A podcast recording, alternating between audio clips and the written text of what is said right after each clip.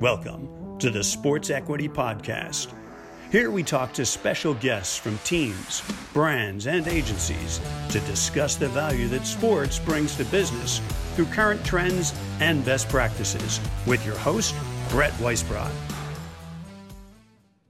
Our guest has spent their whole life loving sports, working around athletics in college, to now building a sports technology company in Viragos to focus on the female fan experience Today, we welcome Lizzie Levine.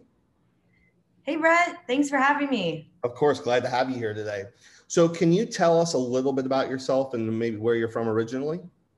Yeah, for sure. Um, like you said, my name is Lizzie Levine. I'm from Dallas, Texas, originally. Um, huge, grew up huge Longhorn fan, and then didn't get into UT very hard. And I went to the second best school for football, um, Alabama and worked for Alabama Athletics while I was there. Had a great time, um, super involved with sports. And then I moved to Atlanta, where I currently live and where our headquarters is for our company.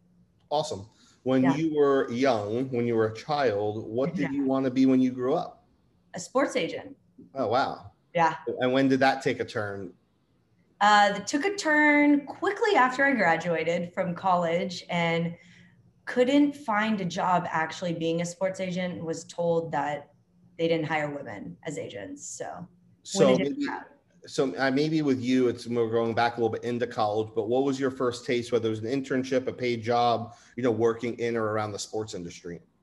Yeah um, wow okay so in college kind of the first taste i had was um, hmm let me think when I was at school um, at Alabama, they had this program called Crimson Chaos, and it was like a bunch of other schools do it. And I think I had worked an event or um, no, back up, back up for a second. I was taking a sports marketing class, and after the class, I told my teacher, "Hey, you know, I want to be in sports. I don't know where to start. Like, let's. I don't know how to get involved." And he's like, "Okay, well, there's a position opening up for Crimson Chaos, which is like a student-run um, fan group um, at school and apply for a marketing position there and then you'll kind of get your start in there and so then i ended up getting the position and that was kind of the first taste i had of sports and how did that translate into other opportunities right i mean whether it was with naismith or chick-fil-a you know how did you come across some other opportunities during that time period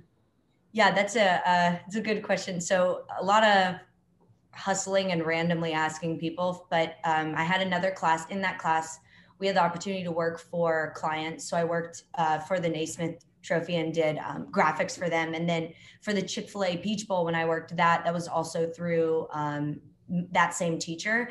And then the opportunities at Alabama, when I was working through the athletic department, I was then introduced to every other sport. So it was basketball, every sport. We worked every sport, and then I that's same teacher that I had for that one class, um, kind of after I worked those events, I had met people at, you know, the Chick fil A Peach Bowl and then just kind of started networking and other opportunities came from that. So, you know, talking about, you know, Alabama athletics and, and getting to intern in their marketing program, you know, what was that opportunity like? Oh, it was great. Um, as while I was there, we won two national championships, Roll Tide. And um, what was really cool about the opportunity was um, I started out when when we started out, um, they kind of gave us full reign to do anything. So in the beginning, er, during the summers, we stayed there during uh, orientation for the students, and we try to get them to sign up for to be in the Crimson Chaos, right? And what was cool about it is that I was not only introduced to you know sports marketing in general and also event marketing but it was kind of like this the slate was clean right i could bring to the table any ideas that i wanted to whether it was doing a um, cribs, uh, a krispy kreme donut competition throughout the school or if it was like you know partnering with the local business to give away tickets to get people to come in um, i just think it was cool to be able to kind of do anything that we wanted to to for the common goal, right? To get people into the um, games. Right, and in that role, you got to coordinate some player interactions and you know be part of some of the game day events. And now, who would know that some of these names are just really big names in professional sports? Are there any names or any stories of athletes that you kind of had cool experiences with, or a story to tell from that time period?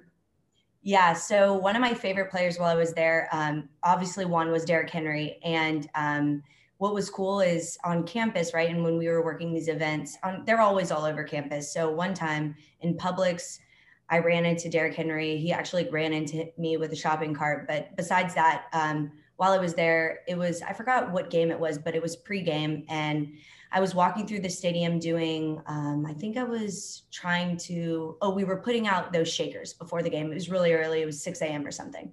And it was, it was, um, I ran into Nick Saban and it was just really cool to be able to, he was so nice and so approachable. And he always would say, like, we were nobodies to him, right? We were interns. And he would, he literally came up to us and we're like, great job. You girls are doing amazing. Thank you for everything that you're doing he didn't have to say that. He had no idea what we were doing, but it was really cool just to be able to see. I mean, it's Nick Saban, right? And it was cool to be able to know that what you're doing actually made a difference, even at the lowest level. So then you were going to say something about Derrick Henry transitioning oh, from the Super Bowl. So, well, Derrick, well, Derrick Henry was uh, he was he was really um, the energy around him was dynamic, right? I would run into him just randomly uh, in campus and I also had another job um, at school with Insomnia Cookies. And so I would randomly take cookies to events or like the football team or things like that during recruiting. And so one time I was walking around campus and he he actually came up to me and was like, Oh my God, you're the cookie girl. And I was like, Yeah, that's me. And so then from there on, I would kind of just always bring him cookies wherever he was. That's great. Yeah. so cool. you know, at what point of your life did you realize that you wanted to touch all these different things and be an entrepreneur? Well, um, I think that the point I was at with that is after I worked a internship in in Atlanta and couldn't get a job in sports anywhere, being an agent.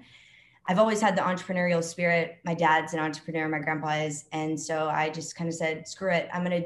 you know do this for me and make a difference for other women in sports and i'll just go for it so it's kind of after college and that's where you uh, created the idea and the company viragos Yes, um, that is that is there.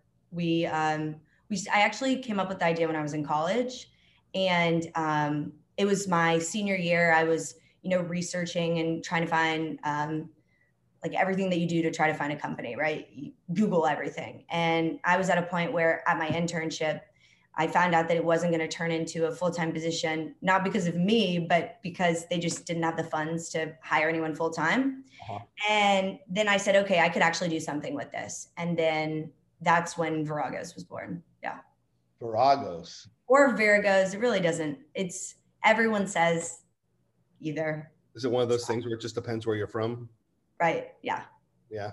Yeah. So, um, you know, I guess what has been some of your learnings? You know, what have been some of your biggest failures that you've learned from so far? Oh, that's a great question. So we'll start with failures first because I believe that no failure, it, I don't like the word failure, right? Um, but there have been a lot of things. So, first, when I was first starting the company, it's so funny. Um, I would, I didn't ever have actual like sales material, right? So, I'm very much the kind of person where I'll throw myself into things and then I'll figure it out when I get there. I am, um, because I, I would rather jump and not even think about the fear, right? So when I was first reaching out to a couple um, teams to reach out to, I actually showed up at this one arena in Dallas and I this was a huge failure and no one ever do this please. I lied to the front desk lady and said that I had a meeting with the GM. And she was like, "Oh, that's weird. You're not on the list." I was like, "I don't know. I I mean, I have a meeting with him." And he comes downstairs and he is livid livid. And he was like, Who are you? And I was like, I'm Lizzie Levine. And he was like, I literally don't know who you are. Uh, what do you need? And I low key pitched him on our company. And he said, This is the most ballsy thing I've ever seen in my life. Never do this again, but I guess I'll take the meeting with you. so I don't recommend that at all. That's a huge failure. Lying is like very it's not the right approach um, but some of my more successful things have been from kind of just that my persistence right i think that along the way i have cultivated relationships with some of my customers um, one in particular who actually sits on our board now. And he is able to give me such great advice. Um, just a few days ago he told me you know lizzie you need to polish up a few things. These things don't look polished up. And i think that's such some might think that's a failure, but for me, having someone so close to me in the industry so high up that really cares about what we're doing and believes in the mission and is able to have those hard conversations that's a huge positive thing for me. So i think i would just take away from that never giving up and just you know being human and really connecting with people and not trying to just brute force sell yourself so the sales trainer me is going to take a step back here what was your biggest learning experience from your bullish move with the gm in dallas right? Um, so the salesperson to me would say, um, my biggest learning in that is that one, when it comes to sales, I need to I need to be have everything put together and and look legitimized, right? The second thing that I would say is that when after I learned from that is it's not about what you're selling, it's about why you're selling it, right? People buy into what you're doing for a story. And I think that was the one thing that was positive about what I was doing. He was interested because he understood the humanality aspect of what we are doing. He has a wife, he has a daughter, he gets it. But stepping back, I need to be way more prepared than that. Again, that was almost two years ago. So we've made progress since then. so that being said, if you were to say, hey, you know, my company is Viragos, and someone say, that's great, you know, what's the why us for your company? Right. What is the why? Yeah okay well the why is for me is um, you know women love sports right so every woman should walk into a stadium and feel like wow this stadium cares about her needs whether that's from you know be having access to products while she's at the game to make sure that her game is comfortable to being marketed more than just pink jerseys my why is that women love sports and women want to be and feel a part of the game so that's what we're doing and in doing so, what would you say are some of the biggest adjustments you're able to make when you work with and consult with some of the venues? Right. Um, so I think that on the venue side, there's two sides of it. There's like the brand, you know, brand partnership side, and then working with the venue side. And what I've noticed the most is that those, yes, those two come together, but they're two completely separate things. And from the venue side, I think it's really important um, for venues to understand that, yes, um, women come to games, right? But your biggest competitor is the couch. And if all you're doing is trying to market to just one gender, women make up 80% of the purchasing power. And we're people, right? At the end of the day, everyone wants to feel like they have a great experience. So it's important to create that experience and not just, and really just to care. And I think the venue side, ever since COVID, that's really changing. And you see that now where they're putting in health and safety precautions or they're actually trying to understand the fan demographic, right? And then on the brand side, I think that's a way longer discussion, but you know, once we collect more data and we are able to show the importance once people come back into the stadiums, um, I think it's just opening up more brands to see the power that female fans bring. And can you think back to a time in your life without maybe calling out a specific venue name or maybe a certain instincts that this really hit home to you and, and made you really want to dive into this? Think about the clear bag policy.